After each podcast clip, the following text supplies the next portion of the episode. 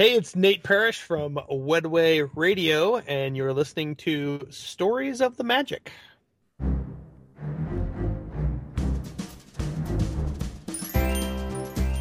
Welcome to Stories of the Magic, an unofficial Disney podcast, with your host, Randy Crane.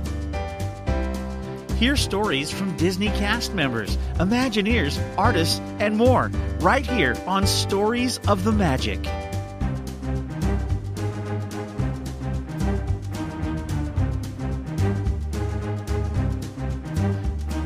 Now, here's your host, Randy Crane. Welcome to episode 61 of Stories of the Magic. I'm Randy, your host. Thank you for joining me. Today we continue our interview with Adam Berger, former Walt Disney World cast member, current show writer, and author of the book Every Guest is a Hero Disney Theme Parks and the Magic of Mythic Storytelling. In part one, we talked about Adam's time working at Walt Disney World, how and why he started doing so, and how that set him up for what he's doing now as a show writer, though the path was by no means direct. We spent the remainder of part one talking about his work as a show writer, what that means and some of the projects he's worked on, specifically the ones for Disney. Now, before we continue with the interview, I'd like to thank our sponsor, Audible.com, the leading provider of premium digital spoken audio information and entertainment. Get a free audiobook download and 30-day free trial at storiesofthemagic.com slash audible. There's over 150,000 titles to choose from for your iPhone, Android, Kindle, or MP3 player, including my own book, Faith in the Magic Kingdom. Speaking of my book, in celebration of Disneyland's 59th anniversary and the two year anniversary of Stories of the Magic, you will soon, and for a limited time, be able to get both Faith in the Magic Kingdom and my first book, Once Upon Your Time, free. I mentioned last week how that's going to happen, but I'll remind you at the end of this show because it's coming up next week. In this episode, Adam talks about working for Herschend Family Entertainment on a bunch of their projects and properties like Silver Dollar City, Ride the Ducks, Dollywood, and more. Why he so enjoys working on Ride the Ducks. A couple of projects for SeaWorld Orlando that he had a hand in that opened recently Antarctica and Turtle Trek. Why this is a great time to break into the world of show writing, and the most important skills you need to do so. They're not what you may expect. What he loves most about what he does why he wrote Every Guest is a Hero and what the book is about, how Adam became interested in Joseph Campbell and the hero's journey, why the hero's journey is so prevalent in the parks, why it can be difficult to think through these ideas in a very linear fashion, the way that I tend to like to think through things, the basic character archetypes in the hero's journey, also known as the monomyth, the purpose of the hero, the four main movements or stages of the journey, properly defining myth, it doesn't automatically mean fictional, which is the way a lot of people use it today. The difference between classical fairy tales and so called modern fairy tales, like Once Upon a Time and Maleficent. The current ones aren't really fairy tales, and you'll find out why. Whether Imagineers consciously use the hero's journey when they're creating attractions, and the hero's journeys of the first generation of Walt Disney Imagineers that they themselves were on. Now, a brief word from a fellow podcaster and friend, and then it's time to turn the page and continue this story. Have you ever experienced uncontrollable bouts of geekdom? If so, the Anomaly podcast may be right for you. In clinical studies, Anomaly's interviews, convention reports, commentary on geek culture, games, sci fi and fantasy television, literature, and film provided a feeling of fullness while promoting health for optimal geekiness. The Anomaly podcast is not suitable for all people. Only geekily active cool chicks with a healthy sense of humor should listen. Geekily active cool guys should listen too. Anomaly has resulted in sudden fits of squee, broad smiles may appear without warning and could become permanent. The most common side effects of anomaly are unconsciously joining in the gamma quadrant golf clap out loud, at work, to the amusement of coworkers, and attempting to interject opinions aloud to hosts who can't hear the listener. But in all cases, the benefits outweigh the risks. Ask your anomaly if you're healthy enough for entertainment of this caliber. You don't need a doctor's messy handwriting to obtain a free subscription. Anomaly is available over the counter at Stitcher Radio and in the iTunes, Zune, and Blackberry stores. You can also stream episodes of Anomaly and Anomaly Supplemental at anomalypodcast.com. That's A N O M A L Y podcast.com. Just one one hour episode provides 24 hours of relief and never leaves a bad taste in your mouth. Music by JewelBeat.com. And now, this week's interview on Stories of the Magic. We had mentioned SeaWorld, uh, Silver Dollar City, which my dad actually used to work at Silver Dollar City, Oh, and a couple podcasting friends grew up going there, and a lot, I think still go there quite a bit. Uh, Nate and Matt Parrish from Wedway Radio.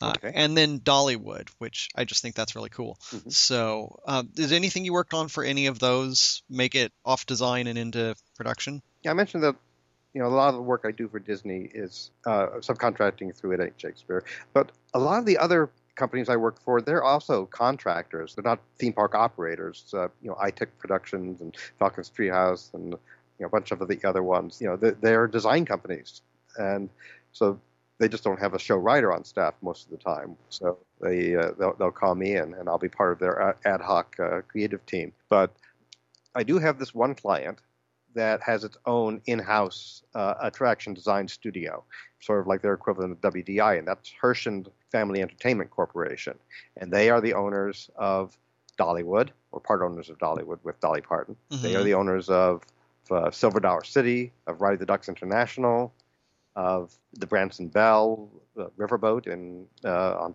Table Rock Lake in Branson, Missouri, and owners of classic cable car tours in uh, in San Francisco, and a bunch of other attractions.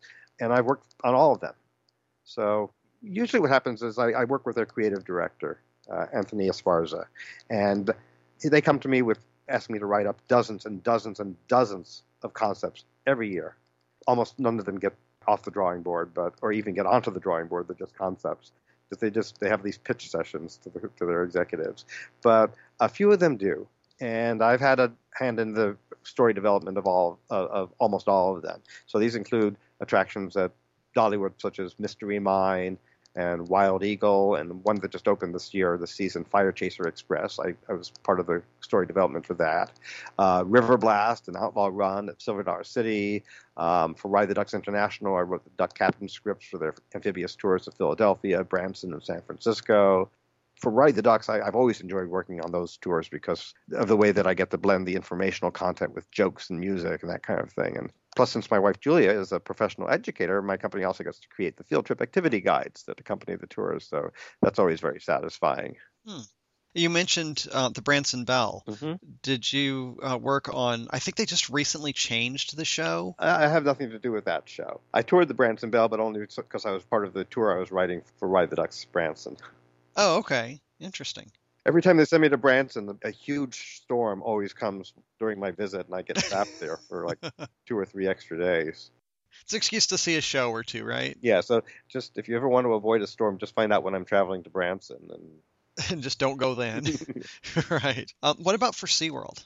SeaWorld, again, working through It Ain't Shakespeare, I've helped with story development on many proposed new attractions, most of which, again, never see the light of day. But I also helped on a few that have opened in recent years, and those include Antarctica and Turtle Trek, both of them at SeaWorld Orlando. Mhm. Uh, on both of those projects, the work I did involved the very early preliminary stages of the project. So um, I got to help define the key beats of the experiences, although a lot of what I'm doing you know, is so preliminary that you wouldn't actually see any of it in the actual attraction. But uh, we are talking about penguins and sea turtles.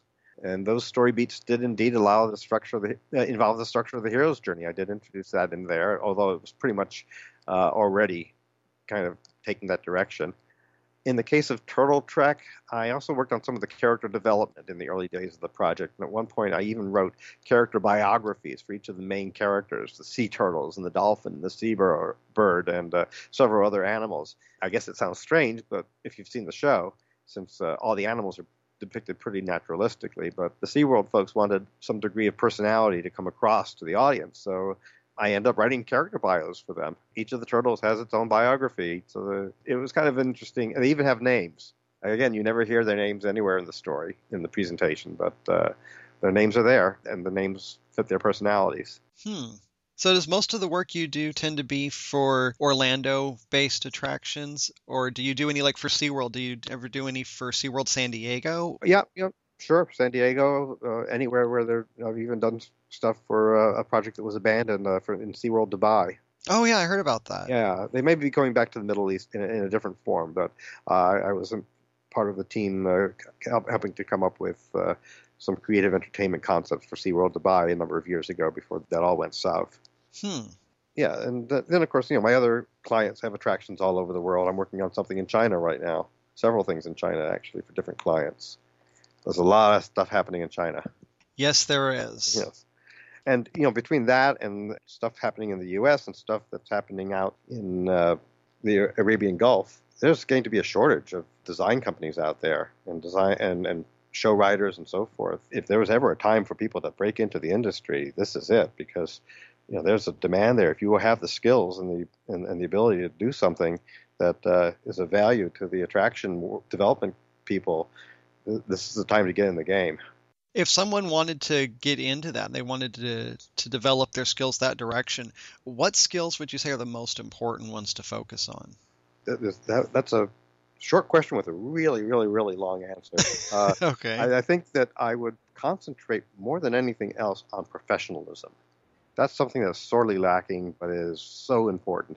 And I talked about what ITEC noticed when, when I auditioned for them, essentially, by writing my first project for them. Listen. That's the first thing. You have to be able to listen to what the client wants and to really understand them and to be able to you know pay attention and ask the questions because they're not always going to be very articulate sometimes they don't really know what they want so you have to draw it out of them so that's the first thing to listen and ask questions and then to make sure that all those things that the client really wants gets into whatever it is you're designing or writing.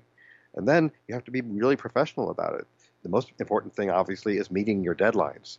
You might not believe this but not everybody meets their deadlines. A number of people just roll right over them and I've never missed a deadline in my in my career, never once. Sometimes I've had my clients extend the deadlines when they've added more material for me to write, but I've never missed a deadline, and, and that is just I cannot begin to emphasize how important that is. And to do things not only on schedule but also to do it on budget. You know, you don't charge the client more than the not to exceed amount. Mm-hmm. As often as I can, I try to charge less. I'll come in under budget if I can. And uh, believe me, they notice. They will pay paying attention to what my invoice says, and they know when I'm coming in under budget, and they really appreciate it. So that, that's part of my loyalty building program. And then again, a part of being professional is to make sure it, it looks professional, that everything is formatted very neatly and correctly, and everything is spelled correctly, that it has good, proper syntax, proper grammar, that you're using the correct words for, for what you're trying to express, uh, that you're, you're using the proper nomenclature, that you're not misspelling the client's name or the name of the project, that you're consistent about it. Punctuation, if I didn't mention that already, that's very important. You really have to know what you're doing. You have to know the language that you're working in. You've got to be a consummate professional. The client expects and frankly deserves nothing less for their money. Uh, and you, and then you've got to be courteous and you've got to be just you, have got to have a very positive attitude. You've got to go in and you don't say, "Oh, that's the stupidest thing I've ever heard. You, you, find a way to make it work. I guess what's also very important is keep your ego in check. There's a number of people out there who don't understand that they're part of a team and they're not the center of this entire project. And you can't get, let yourself get so attached to something that you just become very defensive and you become resistant to criticism or changes. You got to do what's whatever's best for the project itself, and not for your own ego. So uh, the the more you can suppress your ego, probably the more successful you'll be.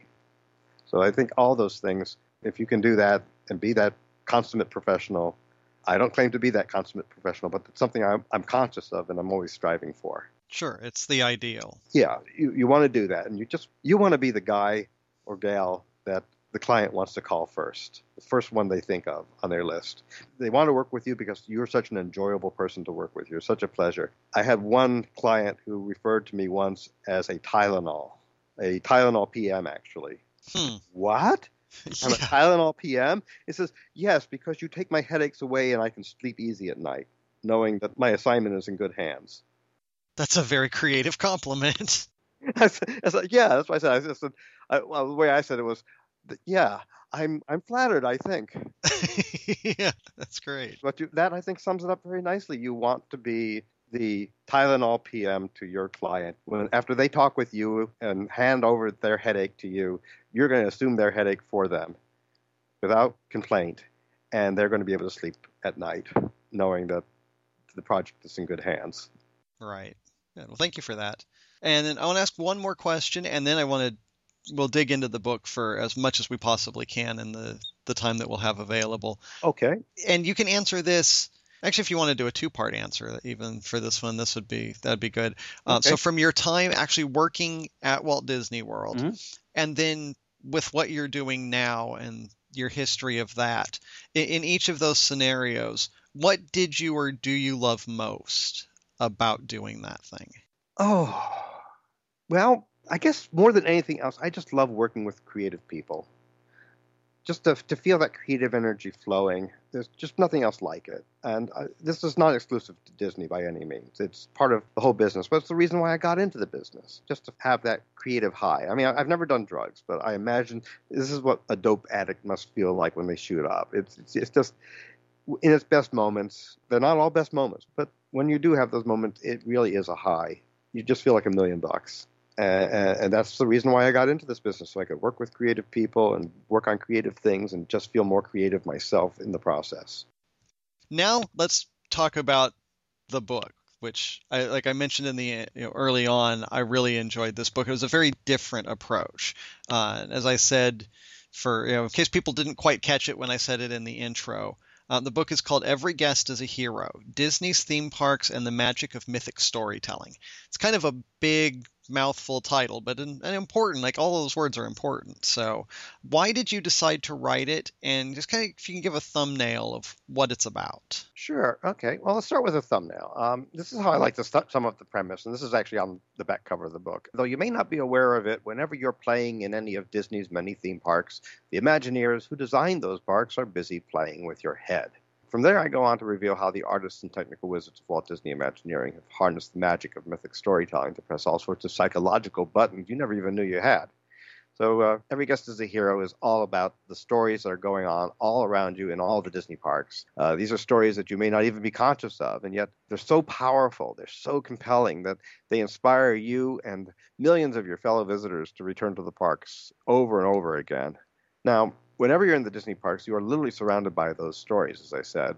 And it may seem like there are hundreds of them, but once you look a little closer, it turns out they're really all just a single story, expressed in many variations through many different formats and mediums. But that's where my book comes in, because every guest is a hero reveals how this ancient story, uh, what what it is, and, and, how it's hidden in plain sight everywhere you go in the Disney parks.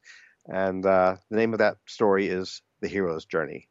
As it turns out, this is the first book ever to delve into the subject of Disney storytelling from this perspective. I'm dealing with some of WDI's best kept storytelling secrets, and it's frankly my privilege to be revealing them for the very first time. It's definitely, it's certainly a lot of things that I had never thought of before, and I've experienced most of the attractions that you talk about to uh, you know, one degree or another, and I had never really thought about most of it, but it made sense. Well, yeah, and it, it's really just being able to expand your point of view, to expand your perspective. And I had been fascinated by the concept of the hero's journey ever since I learned about it during my college years, all those many decades ago. Although I didn't actually study it in college, it was all done on my own time. My college roommate let me borrow his copy of a book called Skywalking by an author, Dale Pollock. And this was the first authorized biography of George Lucas. And among other things, the book talked about how George Lucas was influenced by the mythologist Joseph Campbell and his theory of the hero's journey when he was working on the very first screenplay treatments for Star Wars. Now, this just instantly captured my imagination, so I, I rushed right out and I bought myself a copy of The Hero with a Thousand Faces by Joseph Campbell, and I've been a fan of him ever since. I guess one of the reasons it appealed to me is that I've always been fascinated by the idea that so much of what we experience in our lives involves subconscious processes that we're usually not even aware of, which is what's going on most of the time with these mythic stories. Uh, part of that might be the fact that I'm the son of a psychiatrist. My, my dad was a shrink. So I, I was that was sort of part of my upbringing, being in that milieu of psychoanalysis. But when we look at the myths in general and at the hero's journey in particular, you can say we're actually getting a peek under the hood and seeing some of these normally hidden psychological processes exposed through symbols and metaphors. And as a lifelong theme park enthusiast, I began to notice that there was a lot of mythic storytelling going on in the Disney parks. And of course, all the theme parks tell stories. I mean, you know, if they didn't, they wouldn't be theme parks. Right. so, uh, you know, theme is story, story is theme. But uh, what sets Disney apart is the consistency of their commitment to storytelling. Every element of every Disney park begins with a story. You know, I, I, think that's probably a direct legacy of Walt Disney's own intuitive gift for storytelling, which dates back to his earliest years as an animator. One of the things I like to say is that if you want to get a sense of the impact of Walt's storytelling legacy, just ask yourself, when was the last time you heard someone say, "Oh, hey, did you hear there's a new Paramount Pictures movie opening this weekend?" Or, uh, "Oh, I can't wait to see that new Universal movie." I see your point. Yeah. Yeah, but you know exactly what people are talking about when they'll say, uh, you know, there's a new Disney movie opening this weekend. Are you going to go? Or a Pixar movie? Oh boy, I can't wait to see that one. I think that really is a direct result of, of that storytelling legacy. So, you know, it was really only natural that I would focus on Disney when exploring how the hero's journey works in that three dimensional immersive environment, such as you get in the theme park. You know, obviously, Disney is not alone in that realm by any means other companies out there are doing amazing work, but Disney was the first, and in the minds of many people, they're still the best. Mm-hmm. Um, that's up for debate, but you know, certainly there are people who have that point of view. The only problem was that when I went to look for books on the subject of mythic storytelling in the parks and in Disney in particular, well, there, there weren't any. They just didn't exist, and that's when I realized I had to write it myself. Now, uh, when I first started writing the book, I, I have to confess I started to worry that I wouldn't be able to prove my thesis. And my assumptions about the role of mythic storytelling and the prevalence of the hero's journey in the parks that you know they, they just wouldn't pan out. But as I got further into the book and I, as I continued to dig into the subject, you know, I began to realize that mythic storytelling is not only present in the park, but it goes much deeper and is far more pervasive than I had ever imagined. In what way? Well, I, I, guess you have to ask yourself why do they rely on mythic storytelling? Why is it there in the first place? And I, I, think it's because it's essential to their bottom line. You know, like all smart marketers, they, they know that the fastest way to a consumer's wallet is through the emotions. And the fastest way to the emotions is through the subconscious. And the fastest way into the subconscious is through storytelling. So when you are telling mythic stories, you're actually communicating in a language that the subconscious parts of your brain understands and, and, and reacts to in very, very vivid ways. So you can say that myths provide a sort of a psychological express lane straight into the human psyche. And when I started digging into it, when I started actually doing the case studies that you find in the second half of the book, that's when I realized that everything really did line up in one way or another. You have to keep in mind that the hero's journey which we'll talk about, I guess, in more detail in a few minutes, uh, it's really a very, very flexible paradigm or structure. You know, it's not rigid in any way. You can twist it into all sorts of different shapes. It doesn't have to always follow the same order or the same pattern every single time. It just there's certain elements that that are very important, but you'll find some attractions where the, those elements are absent, and you know maybe they're spread out among several different attractions instead of all in one cases where there's a complete hero's journey within a a complete hero's journey. The, the, the hero's journey occurs in its entirety several times in one attraction. So uh, w- when you break it down scene by scene, you, you find it there. That's when I realized I was on the right track, and that that really is goes as deep as I thought it would, and maybe even a little deeper. And it's that flexibility that actually slowed me down a little bit while I was reading the book. And I'd have every intent of doing this interview even a month ago, but I'm a very linear thinker and so, in trying to process through as you're talking about the hero's journey and the way that sometimes it kind of loops back on itself, and there's a hero's journey within a hero's journey in an attraction, or one only tells part of the story of the journey, or this character is ordinarily this particular archetype, but in this particular instance in the attraction is this other one. I really had to slow down and concentrate and really think through that and find a way to get out of the linear thinking and kind of shift that you know to really get uh, my head around it. Well, that's a great observation. And what you're talking about is the intellectual part of your head, the, the thinking part, the conscious part, because mm-hmm. uh, this is second nature to your subconscious mind.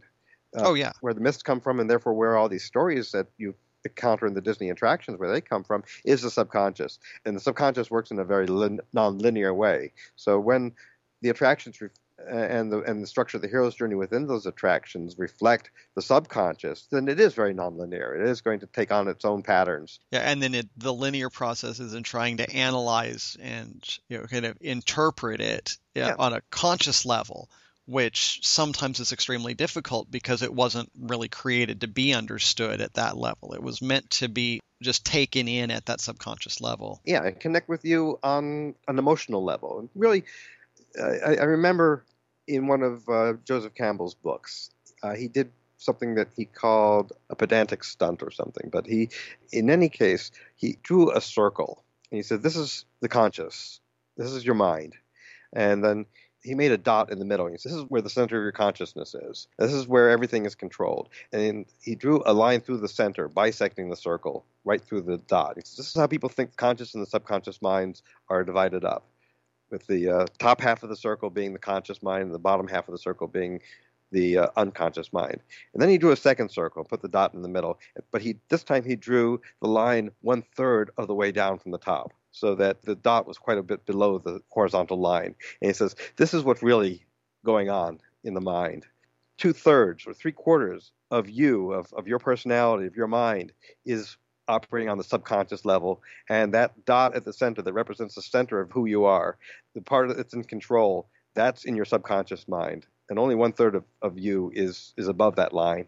Only one third of who you are and what you do and what you think and how you feel is controlled by the conscious part of your the volitional part of your mind. Hmm. So that that was very revelatory because when when you look at the mind and realize how much of the structure of the subconscious is in control and really guiding us in how we react to the world around us and how we behave and how we understand what's happening uh, that we see. You know, we, we realize that we're much more creatures of emotion and subconscious automatic reactions than we, we want to sometimes acknowledge. Uh, I've noticed that myself.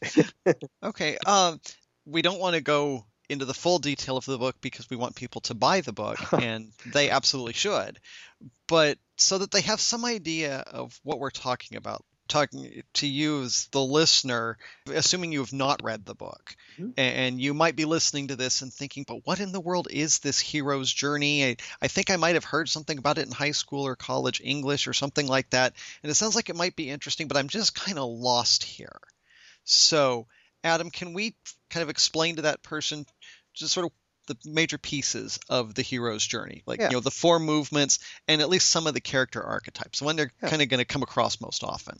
Yeah, I'll, I'll summarize this as compactly as I can. Um, you've heard the name Joseph Campbell tossed around already, and it was Joseph Campbell who coined the term the hero's journey. Campbell was a noted mythologist, author, and lecturer, and he spent years and years studying and comparing the myths, legends, folk stories, and fairy tales of cultures around the world. And uh, eventually, he realized that they all had certain elements in common. And then from these observations, he was able to describe a structure or a paradigm that seemed to recur over and over again, and that's what he called the hero's journey. And it, this is also known as something known as the heroic round, because the hero's journey is cyclical. It usually begins with the hero in the ordinary world, and then after a series of adventures in the special world, the hero ends up back in the ordinary world again. It's also known as the monomyth because it's shared in one form or another by people everywhere. And the monomyth is a metaphor that describes a journey of transformation shared by everyone everywhere. It resonates with the human psyche in remarkable ways because it embodies the transformative events, um, that is, the you know the challenges, setbacks, triumphs that we all face in life. And ultimately, that's the reason why the hero's journey connects with people of all ages and of all backgrounds, and on I guess what really is a, a very deeply satisfying emotional level. So uh, let's begin with the archetypes. That was the term that was I think coined by the Swiss psychologist Carl Jung. Uh, he used the word archetypes to describe characters or entities that reappear time after time in everyone's dreams and in the mythologies of every culture. Um, Jung believed that uh, these different archetypes represent the various aspects of our own personalities. So, for instance, whenever the hero meets any one of these archetypes in the course of her adventure, she's actually meeting a personification of one facet of her personality. So, uh, her adventure will be successfully concluded when she's able to control and integrate all of the archetypes that she may encounter during her journey, and she'll end up with a complete, mature identity. And uh, that, in a nutshell, is a transformation that every mythic hero undergoes in the course of his or her hero's journey. Now, uh, you sort of mentioned this, you alluded to this, that uh, one way to look at these archetypes is to picture them as masks.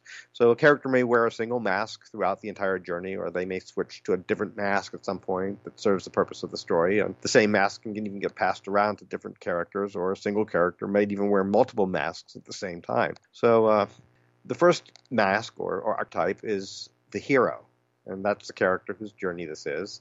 The hero's role is essentially one of service and self sacrifice. Uh, the hero places the safety and welfare of others above her own. And psychologically, the hero symbolizes the ego. The ego, of course, is a sense of personal identity that distinguishes each of us from pretty much everyone else in the world. The hero's ultimate goal is to bring together all the different components of, of her own ego as uh, represented by the other archetypes, and in this way achieve a fully rounded sense of self.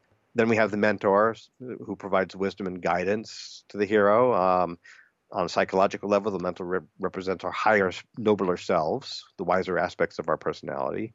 Uh, there's the threshold guardian, whose job is to prevent access to the special world, admitting only those who can prove themselves deserving. Uh, psychologically, uh, the threshold guardian symbolizes our own self doubts, our inner demons, or other, other negative energies that hold us back uh, whenever we encounter life altering challenges. Next, we have the Herald, who uh, announces to the hero that there are challenges or crucial changes on the way. Um, then we have the Shapeshifter, who may be able to literally change his or her physical appearance, like the Wicked Queen does in Snow White when she turns into the hag. But uh, more often, it's the character's true nature or objectives or loyalties that are being disguised in order to mislead or confuse or somehow, some other way thwart the hero. Of course, uh, every hero needs an opponent, an antagonist or archenemy, and the shadow role uh, character or archetype fills that role, driving the conflict at the heart of the story. And um, on a psychological level, that's uh, the shadow embodies our darker impulses or fears and desires, or our repressed feelings of guilt or regret or resentment. And then finally, we come to the trickster who takes delight in unleashing chaos and mischief and disrupting the status quo and forcing change. Very often, they point out the folly and hypocrisy, uh, other characters wherever they find it. They might bring the hero and sometimes the shadow down to earth and set matters in proper perspective. So uh, now that we know that the archetypes, let's look at the stages of the hero's journey. Uh, there's four major movements that you indicated: uh, separation, descent, ordeal, and return. And some of the key stages within those movements are uh, the call to adventure, the refusal of the call, the meeting with the mentor, the crossing of the first threshold, the road of trials, the approach to the inmost cave, the supreme ordeal, the reward, the road back, resurrection, and return to the ordinary world. And uh, even though the journey may often take the protagonist and, of course, the audience on a physical adventure, the mythic round really, it, first and foremost, it's an inner journey. It's really a journey of personal transformation in which the hero would be challenged to grow in character, to take individual responsibility, and successfully bring together the different elements of his or her personality to become an emotionally complete person. But keep in mind that the stages of the hero's journey are not set in stone. As I, as I mentioned earlier, they're actually quite flexible depending on whatever the story is that's being told. So the narrative structure can branch off in different directions. You can add stages, take some away, or switch them around to meet the needs of the story. And that's, again, where things become very nonlinear, as you pointed out correct me if I'm wrong on this, but I believe that in using the term mythic storytelling here, especially specifically the term myth, mm-hmm. we're not necessarily referring to fictional stories. They could be fictional, but a myth in the more classical sense of the term was just kind of more uh, of an overarching story, but not necessarily a fictional one. It could be factual, it could be rooted in fact, it could be fictional. So the story of Abraham Lincoln could be looked at and described as a hero's journey and a mythic story the same way that Snow White could. Oh yes, that's and that's a really good observation. I'm glad you brought that up because people are accustomed to hearing the term, uh, you know, alligators in the sewers. That's just a myth. You know, that's an urban myth. You know, so the term myth has generally become uh, a, a, synonym meaning uh, a falsehood, uh, something that's made up, something that is untrue. In reality, the, the way that we use it here is a myth is a story that comes out of the subconscious. that expresses a psychological truth. In fact, that's one way that mythologists often describe myths that they're lies that tell the truth. They might be a made up story or they might be true, but whether they really happened or not, they reflect a deep truth, uh, psychological level that uh, something about uh, the way people really are or think or, or feel or, or, or how they perceive the world or how they react to the world. That's where all myths come from. They come from the dreams and they come from our subconscious thoughts and, and ideas. It's really where, where all creativity comes from. All creativity is based in myth and, and in mythic storytelling. Mm-hmm. So now that we've kind of got the overview of what the hero's journey is and what the pieces of it are in whatever order they may fall, however many of the pieces are there, I would expect that the hero is probably a pretty consistent archetype that shows up in all of them, and the rest can kind of come and go. But I expect the hero probably has to be in all of them. Yeah, I mean, and, and the hero, you know, the hero could be his or her own mentor sometimes, or mm-hmm. they could be their own worst enemy. I mean, who is the mentor in the Indiana Jones movies? He, he usually doesn't have one. He's his own mentor. Right. It's not until Last Crusade, really, that That's there's true. an official his, mentor. His father came in. Yeah, exactly. And that one is full of shapeshifters as well. There's all these people who are two-faced and, uh, and betraying him left and right, mm-hmm. or who, turn out, who, who he thinks are bad guys and turn out to be good guys. Right. That's become a very popular form of storytelling now. Oh yes. You know, it, it was maybe less so, I think, with the fairy tales. And I can't remember if I read this in your book or if it was somewhere else that I read it recently. But the fairy tales used to be very popular, and it was, you know, the good guys were the good guys, the bad guys were the bad guys, and there was no confusing them. And now it seems like it's much more that the heroes are sometimes imperfect, sometimes they're anti heroes, and then the villains have some kind of sympathetic aspect to their character so that they're bad but they're not completely bad and the lines kind of blur Yeah, and I would point out that, and what you say is very true, but I, I would say that at those at that point, they're really no longer fairy tales in the strictest sense of the term. Uh, the the uh, child psychologist uh, Bruno Bettelheim, who wrote a very famous book called The Uses of Enchantment, he pointed out that really fairy tales are meant for children, mm-hmm.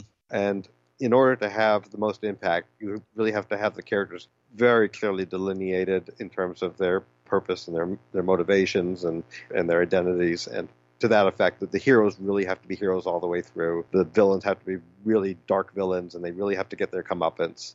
So that in, a real fairy tale you do not have that ambiguity. Modern fairy tales fairy tales in quote yeah all the time certainly uh, some of the most successful disney movies of recent times uh, are, are very much along those lines and even one of their most successful TV series, Once Upon a Time, mm-hmm. which is based on fairy tales, but by the strict definition is definitely not a fairy tale or even a collection of fairy tales, although it is a collection of heroes' journeys. And it's not meant for children either. Right, exactly. If you want to aim something directly at children, the characters have to be unambiguously uh, heroic or good or bad or uh, evil or, or innocent. There can't be any sense of back and forth. Right. Yeah. So now that we have those pieces, when Imagineers are creating attractions, writing story treatments, or even just kind of blue skying ideas, from your experience, do they usually consciously use the hero's journey when they're creating these? Well, I've been assured that today's Imagineers are very well versed in Campbellian theory and that they do indeed integrate it consciously into their attractions. That said, I've never actually seen it. Uh, I don't hear them talking about it when I meet with them. I try not to talk about it too specifically, uh, although it's always in the back of my mind. But I know that the projects that I've worked on, it's always been part of my own writing toolkit, among many other considerations. But usually, if there's been some creative development that's already been done before I'm brought on board, I'll find that the elements of the hero's journey have already been integrated into the concept to one degree or another. And I think they just do it automatically. I think it may, may be second nature to them to that point. Now, having said that, I think the early Imagineers, like Walt Disney himself, almost certainly they were not knowledgeable about Joseph Campbell or the hero's journey. And uh, yet, as we can see, Walt's first generation Imagineers, they still managed to introduce tons and tons of mythic content into their attraction designs. How is this possible? I, I, think it was because, like all gifted artists, they knew how to listen to their creative impulses. They were willing to allow the ideas, the archetypes, and images just to bubble up uncensored from their subconscious minds. By tapping into their dreams in this way, they were able to harness what Joseph Campbell referred to as the poetry of myth. Uh, that's when the words are replaced by environments and acts and adventures. And what's always impressed me is the fact that these early Imagineers they did all this intuitively, as artists have done for thousands of years before Joseph Campbell and his theories came along. I mean, you don't need to know about this in order to be using it. You just have to be in touch with your subconscious, with your ideas and your imagination and your dreams. But the, you know, there are anecdotes from these those early days of Imagineering that I've come across that point to the idea that the Imagineers themselves, even if they didn't realize it, they were perpetually on their own hero's journeys. For instance, uh, well, I think you're probably familiar with the story that after Walt Disney formed uh, WED Enterprises, which is now known as WDI, Walt Disney Imagineering, the WED workshops became Walt's favorite place to hang out and exercise his creative impulses. He would drop by there almost every day and hang out with the designers and the model makers and, and, and the artists, and he would just toss ideas around and would pretty much drive everybody nuts. um, you know, you to sort of project yourself back to those days. Very often, if you were an Imagineer back then, you might look up from your desk and, oh, here comes Walt the next thing you know, he, he's coming up to your desk or your workbench and he says, Hey, I've got this crazy idea for a new attraction. What do you think of this? And now, if you're in a big hurry to get yourself fired, all you have to do is say, Well, oh, no, sorry. Well, we can't do that. And then you back it up with all sorts of wisdom and logic and good reasoning and everything. And it, none of that would matter. If you said no because well, that was it. In Walt's mind, you were slamming the door shut. You were foreclosing on any possibilities for success. On the other hand, if you wanted to keep your job, you would say, well, yes, yes, Walt, if, as in, yes, we can do it, Walt, if we tunnel under the train tracks and build the show building outside the berm or whatever. Mm-hmm. As long as you kept yourself open to possibilities, then you were singing Walt's tune and he was happy. Now, let's look at this transaction from the standpoint of the hero's journey. Imagine you, Randy, are a first generation Imagineer this makes you the prospective hero. Okay. And Walt is about to assume the classic heroine.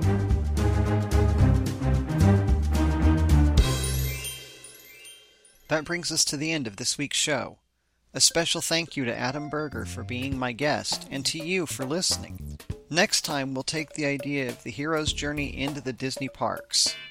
If you're currently doing something because of your love for Disney, you've written a book, you're blogging, writing or performing music, art, whatever, and you want to tell people about it and why it matters to you, I want to hear from you. I also want to talk to people and hear from people who have worked for Disney.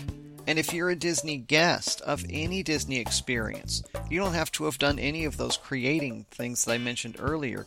But if you've just got an encounter or an interaction with a cast member that made some extra Disney magic, or you've had any special Disney experience you want to share, or give a compliment or a thank you for anything Disney's done, I'd like to hear from you too. In all of these cases, you can email me at podcast at storiesofthemagic.com or call the listener feedback line at 734 23 Story and tell me about your experiences. If you'd like to be a guest on the show, especially if you're one of the ones I mentioned earlier that is doing something because of your love for Disney or you've worked for Disney, then if you want to be a guest on the show, let's talk. I mentioned at the start of the show as a reminder that soon you'll be able to get my books for free. Now, again, here's how.